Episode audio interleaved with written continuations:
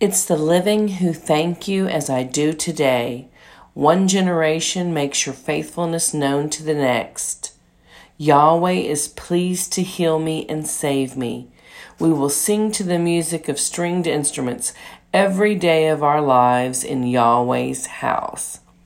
That's today's bold truth coming from Isaiah 38:19-20.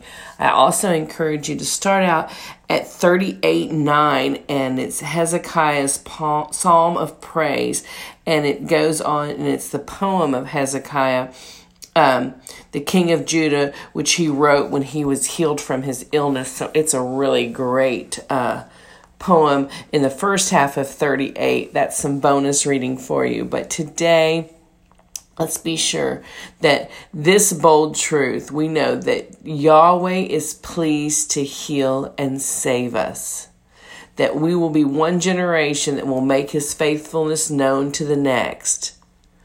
And it's the living who thank you as I do today. So what can you thank the Lord for today? I'm sure there's a long list, so be grateful, be thankful, list them. Catch us Monday on the next Bold Truth Raw Faith podcast. Have a blessed day.